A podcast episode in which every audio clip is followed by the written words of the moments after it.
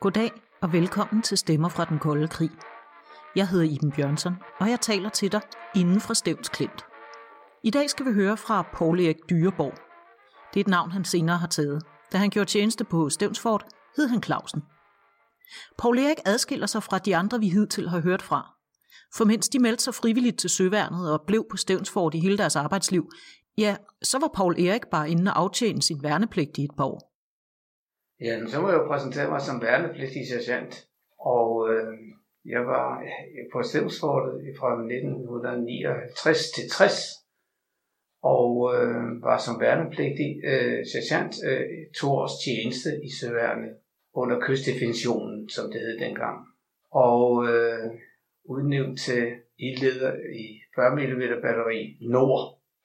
Det mest det arbejde, det var jo vagttjeneste, uddannelse af værnepligtige til at kunne betjene disse artillerikanoner 40 mm på forrest. Vi var jo så ansat til at skulle forsvare fortet øh, med antiluftkys. Øh, og øh, vi havde dog også en del øvelser med, med, med luftvåbnet. Da jeg mødtes med Paul Erik, havde han noget med til mig. Det var hans gamle udstikning. Et lille kort, hvor der stod, hvor han skulle møde i tilfælde af krig, og hvor han skulle sove. Godt nok står der på min udstikningspapir, at jeg skulle være i syd, men det var en fejl fra ledelsens side. Og øh, derfor så fik jeg ikke køjeplads i mandskabsrummet i syd, men i nord i stedet for i ligakapellet i køje 3, hvis det skulle gå helt galt med resterne af mig. Ligakapellet. Lækkert navn, ikke? Det var et lokale tæt på fortets oprindelige lazaret, altså hospital, som kunne bruges til at opbevare de døde i en krigssituation. I fredstid blev det brugt som depotrum for blandt andet konserves og ammunition til håndvåben. Og åbenbart havde Paul Eriks også en køje her, til når der var underbringelse, som det hed, når alle mand var ombord og fortet lukket af for omverdenen. Men der i 40 mm nord, som det hed, altså det 40 mm kanonbatteri, som lå over jorden, lidt fra den nordlige ende af fortet, der var de sådan en lille besætning, og de havde en chef, som havde sine helt egne idéer om, hvad der skulle ske, hvis de kom i krig. Og jeg havde som chef Poulsen, der øh, ikke var helt sikker på ledelsen øh, på Stemsfortet, når vi, hvis vi skulle i krig.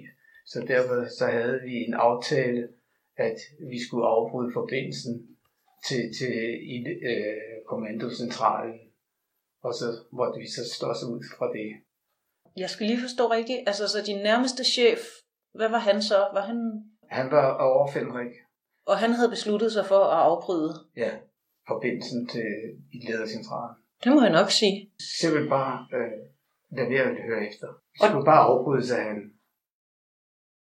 Paul Eriks chef ville altså simpelthen afbryde forbindelsen til ledelsen i krig og køre sit eget løb. Og hvorfor det? Jo, det var fordi, han ikke stolede på sin overordnede.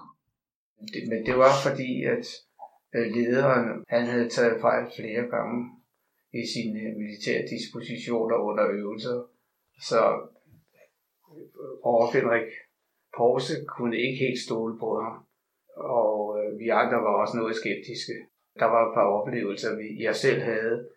Det, det var, at han blev fanget for eksempel under kamuflagenettet øh, udgangen der, efter en øvelse, ved udgangen fra ele- elevatorskakten der. Og han sagde, hvad fanden, hvem, hvem har lavet det her? Der sad han fast, øh, åbenbart i kamuflagen. det, det virkede ikke særlig betryggende, at han ikke vidste, hvad, hvad camouflage det var. En anden gang havde han taget fejl, for i ledercentral fik jeg at vide, de andre værnepligt, der gik som en historie på portet, at han havde taget 180 grader forkert med hensyn til udpegning af mål i det, der lå nogle øh, søværende skibe udenfor og skulle illustrere øh, et, et kommende mål. Men så han åbenbart taget fejl, fordi så ville han absolut have melding, og så blev meldingen af tre danske mælkekøer i, i sigte, og han kanonløbet, de pegede så ind mod Køge, og det var ikke så smart. Den her slags historier går der rigtig mange af.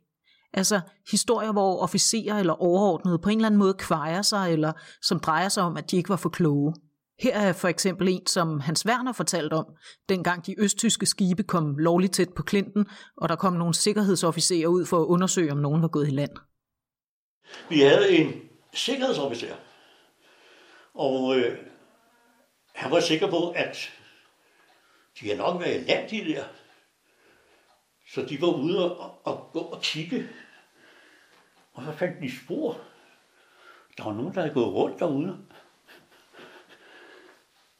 Det var så deres eget fodtøj, fordi de havde været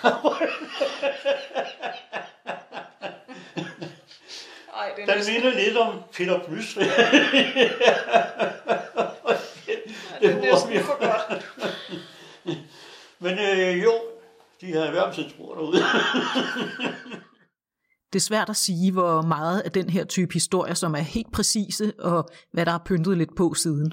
Men det er i hvert fald bemærkelsesværdigt, at det er en særlig afholdt genre af soldaterhistorier, dem hvor de overordnede kvarer sig. Men det siger også noget om relationer og disciplin på sådan et militært anlæg. For i hvert fald på Stevnsfort var stemningen til tider ret løsluppen. Så var der jo fester, og var, jeg undgik gerne festerne af to årsager. Den ene årsag, jeg drak ikke øl og spiritus, så, og så tjente jeg jo penge ved at tage de andres vagter.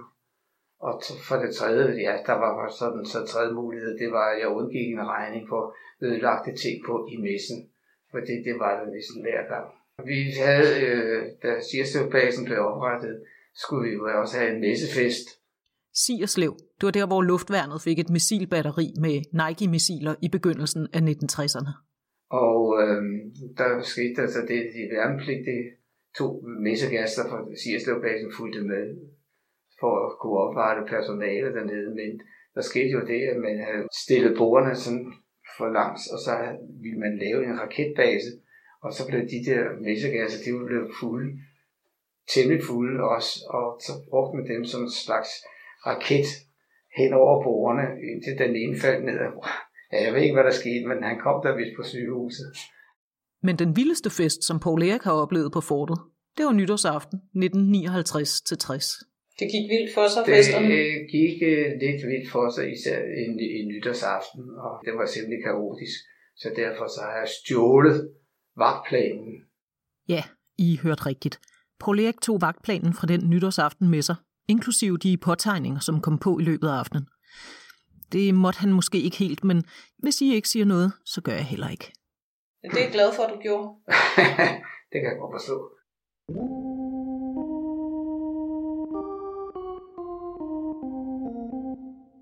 På den her vagtplan, der kan man ganske rigtigt se, at den vagthavende var sergeant artilleri Clausen, altså Paul Erik.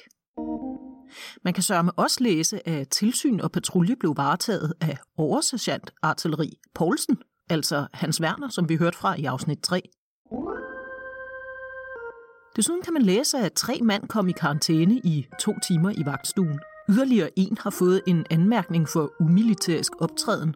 Og så er der endelig tre mand, som er blevet kørt til Køge arrest for, som det hedder, provokerende opførsel grundet spiritus. Det lyder jo som en helt festlig nytårsaften. Men for helt at opklare, hvad det egentlig var, som var foregået, så er vi lige nødt til at inddrage Hans Werner og Jeppe også. Det var nemlig så heldigt, at Paul Erik kom på en dag, hvor de også var her og gik og passede deres frivillige arbejde med at pusle om det gamle grej. Så vi gik ned og hilste på. Goddag.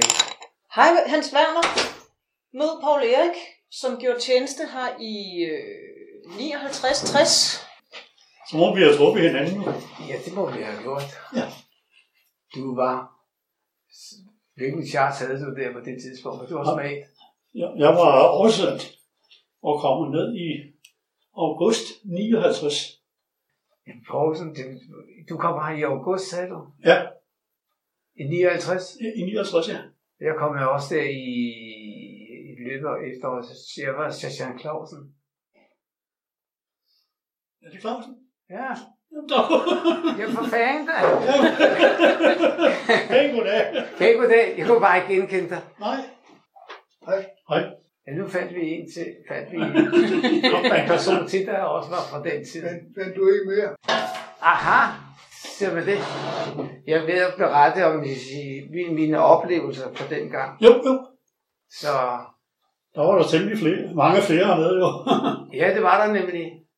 Jeg har gjort det, jeg har stjålet vagtlisten fra 59 af. Og det var jo ret begivenhedsrigt, fordi der var flere de værnepligtige, der, der drak sig fulde jo. Nå ja, det skete jo altså. Ja, ikke? Jo. Så, så, så kom de i køerest, og så var der ikke plads mere der. Så dagen efter måtte vi køre resten til Morten. Jo.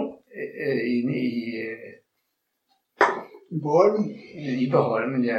Og så, Nej, det værste var faktisk inden vi kørte i, i, i i Nimbus med sidevogn. ja, det, det har jeg også prøvet. Morten, det var fængselschefen inde på Holmen i København, hvor Søværnet havde hovedkvarter. Og det var åbenbart også der, man kørte folk ind, når der ikke var plads i køgearrest. Sagde du nytårsaften? Ja. 59. Jeg kan ikke huske, om det var 69, men jeg har, øh, kan huske, at øh, øh, der var nogen, der lavede temmelig meget ballade øh, nytårsaften. Ja, det var det. Og det er dengang, de hældte et kanonslag ned i nakken på det over i fløj 2. Og det, det var meget skægt, fordi... altså, det, det, var ikke andet skæg og ballade. De kastede kanonslag ned og, og en del af massen over i fløj 2. Og så blev Martini fuldstændig torset. Og det, det var Martini, der var øh, vagtherre og officer. Og der fik jeg så til opgave at køre to af dem ind til Køge og Rest. Var det dig, der så kørte dem der i arresten? Øh, ja. Altså nytårsaften. Mhm. Og øh, der var nogen, man, man måtte jo ikke drikke spiritus. Det var ikke ret meget engang. det var det var nogen, der gjorde. Og øh, Det var før det blev tilladt at drikke to pilsner om dagen. Martini, det var den unge sønløjtnant, ikke? jo, jo, han var løjtnant på det tidspunkt. Ja. Øh, Ja. og øh, han blev helt tosset. Oh, de skulle i resten med det samme. Nå. Så blev der så... Øh, jeg blev sat på opgaven. Jeg var også gar- garagemester hernede, så jeg stod for, for køretøjerne. Ja, ja. Og jeg hentede så lige et køretøj, og så tog jeg faktisk en værnepligtig æbru-chauffør med. Fordi der, der skete så det, at, øh, at øh, nogle af de andre, de så, at, at nu skulle øh, to af deres folk, de skulle i spjælde.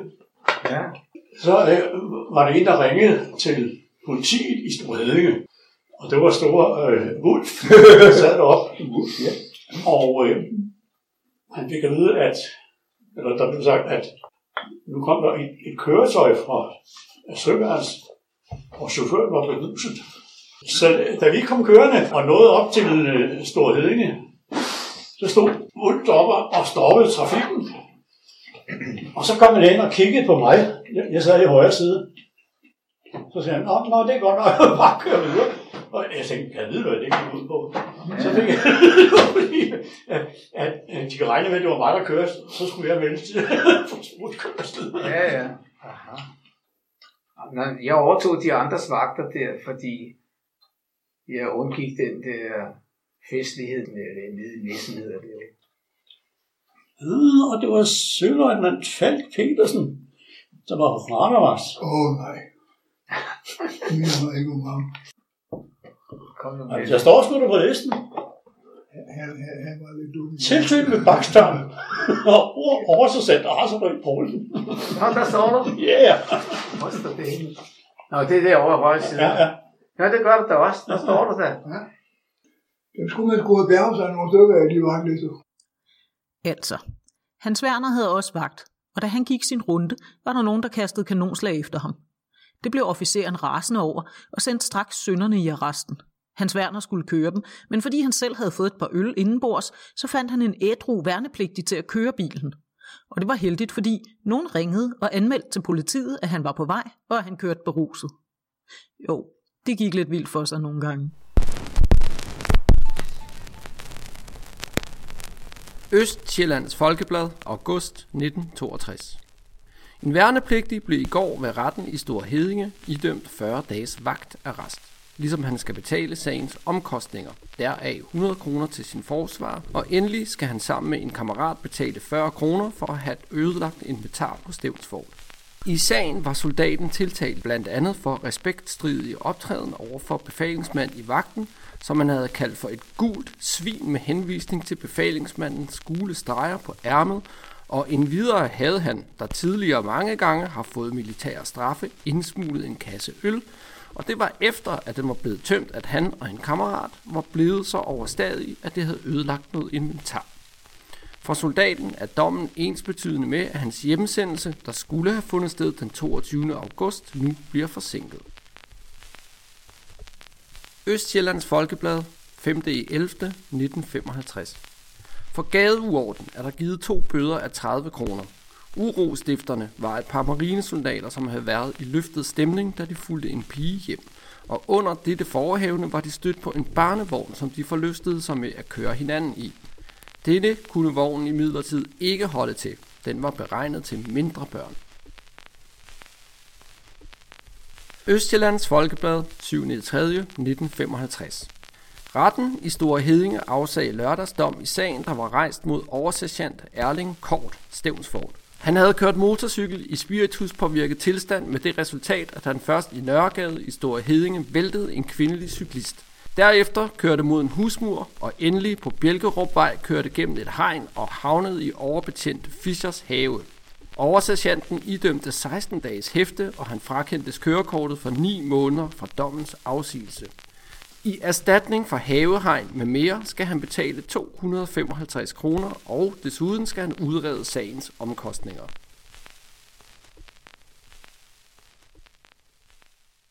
Vi, vi kørte jo til Slagelse til Enkebal nogle gange, så vi kedede Nå ja. Det må du også kunne huske. Jo, jo. Det var Vindelev, der arrangerede det.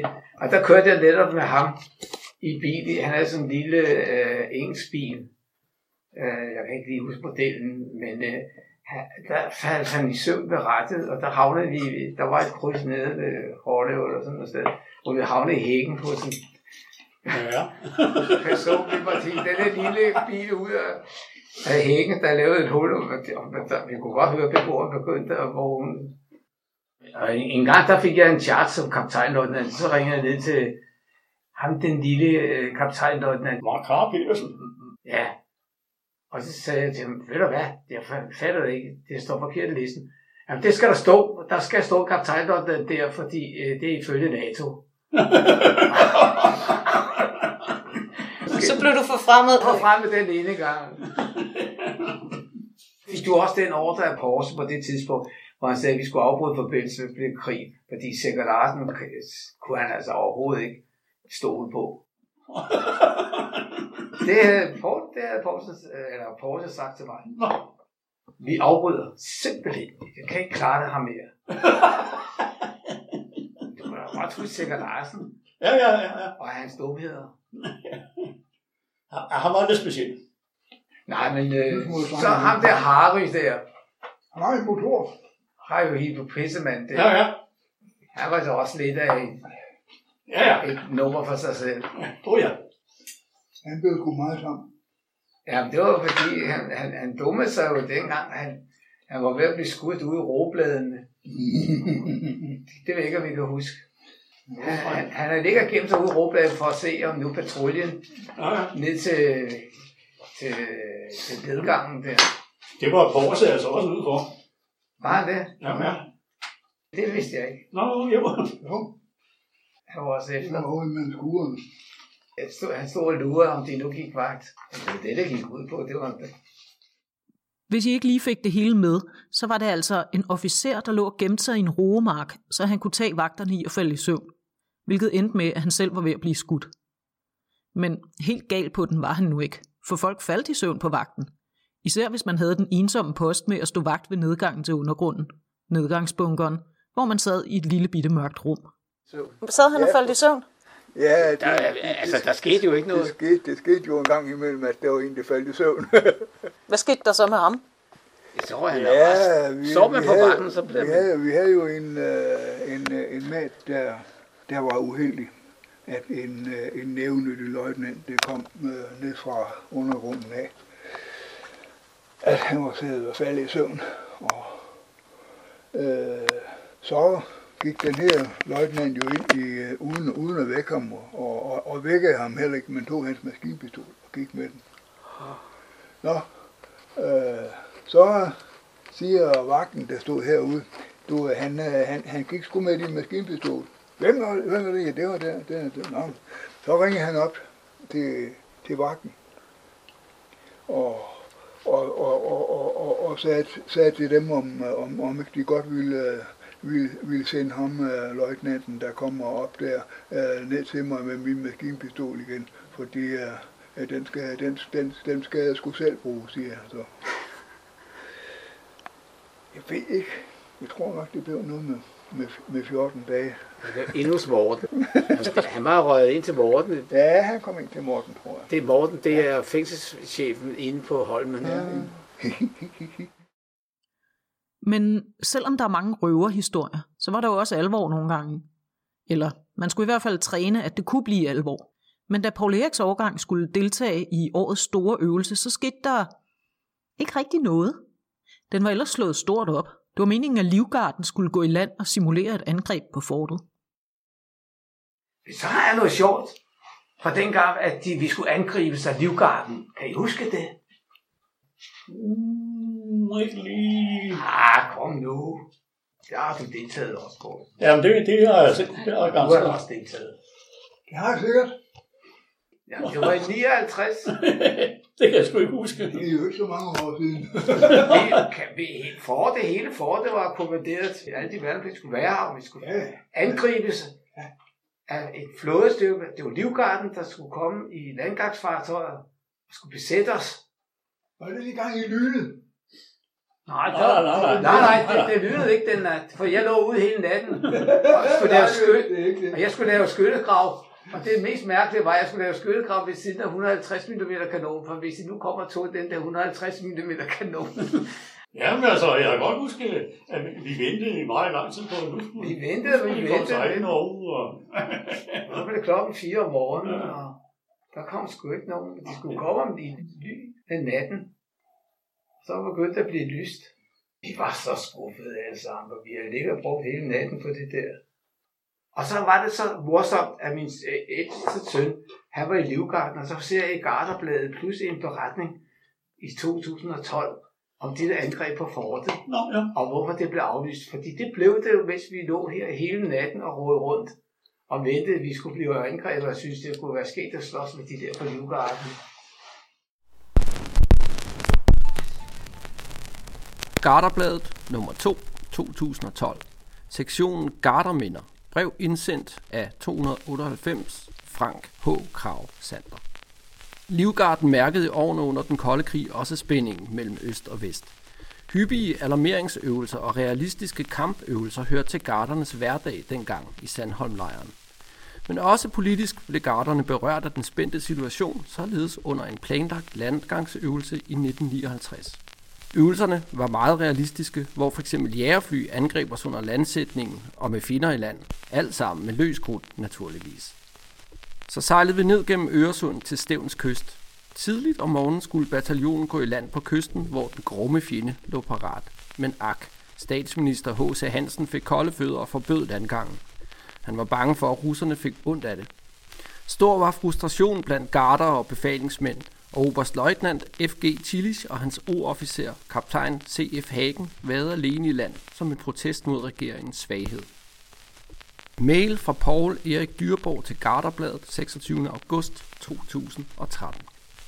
Efter at have afleveret min søn til session på Høvelte Kaserne, besøgte jeg soldaterhjemmet og fandt der en udgave af Garderbladet fra februar 2012, hvor jeg til min store overraskelse læste om Livgarden og den kolde krig af Frank H. Kravsander. Artiklen drejede sig om en landgangsmanøvre i 1959 ved Stævns, i det en bataljon fra Livgarden tidligt om morgenen skulle landsættes på kysten og angribe Stævnsfortet. Som en del af forsvarsstyrken lå jeg netop som befalingsmand med min deling i skyttegrav hele natten for at forsvare fortet. Men øvelsen blev en skuffelse, da Livgardens soldater aldrig kom. Meldingen lød på søsyge hos Livgardens soldater i landgangsfartøjerne, hvorfor man havde opgivet landgangen og sejlet tilbage. Men ved læsning af Garderbladet har jeg nu fået den rigtige forklaring på udeblivelsen af det forventede angreb, der skyldtes, at statsminister H.C. Hansen fik kolde fødder og forbød landgangen. Bagefter var der stor frustration hos Fortes menige og befalingsmænd.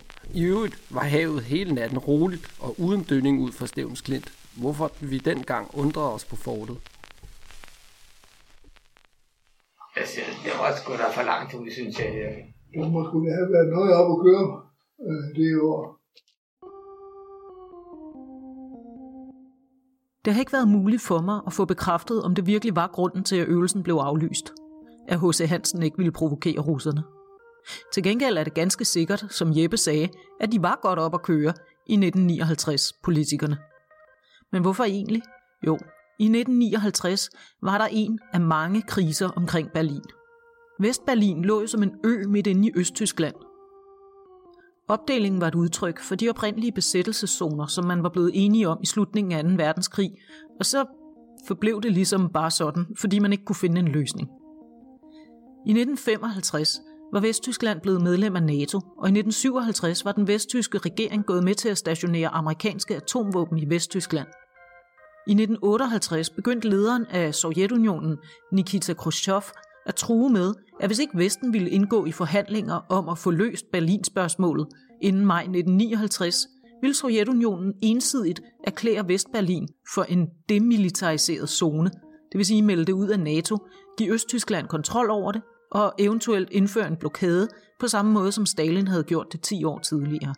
De tidligere vestallierede i Berlin, USA, Storbritannien og Frankrig, indvillede i at forhandle, men de kunne, som sædvanligt fristes man til at sige, ikke blive enige om en ordning for byen, som begge parter kunne acceptere. Sovjetunionen havde tropper udstationeret i Østberlin, og USA havde nogen i Vestberlin, og begge parter nægtede at trække dem tilbage, og vestmagterne nægtede stadig at anerkende Østtyskland som en legitim nation. Ikke desto mindre aflagde Khrushchev i september 1959 besøg i USA som den første sovjetiske generalsekretær nogensinde. Ikke at det førte til, at man fik løst spørgsmålet om Berlin. Den situation fandt sin løsning to år efter, og her skal man virkelig sætte ordet løsning i kæmpestore gåseøjne. Det var nemlig da, at Sovjetunionen og Østtyskland valgte at stadfæste delingen af byen ved at bygge Berlinmuren. Så der var meget, der balancerede på en knivsæg i de dage. Og uanset hvad, så siger den her anekdote noget om, at dem, som var soldater, dem, som skulle udkæmpe krigen, hvis den rent faktisk kom, var brikker i et langt større spil.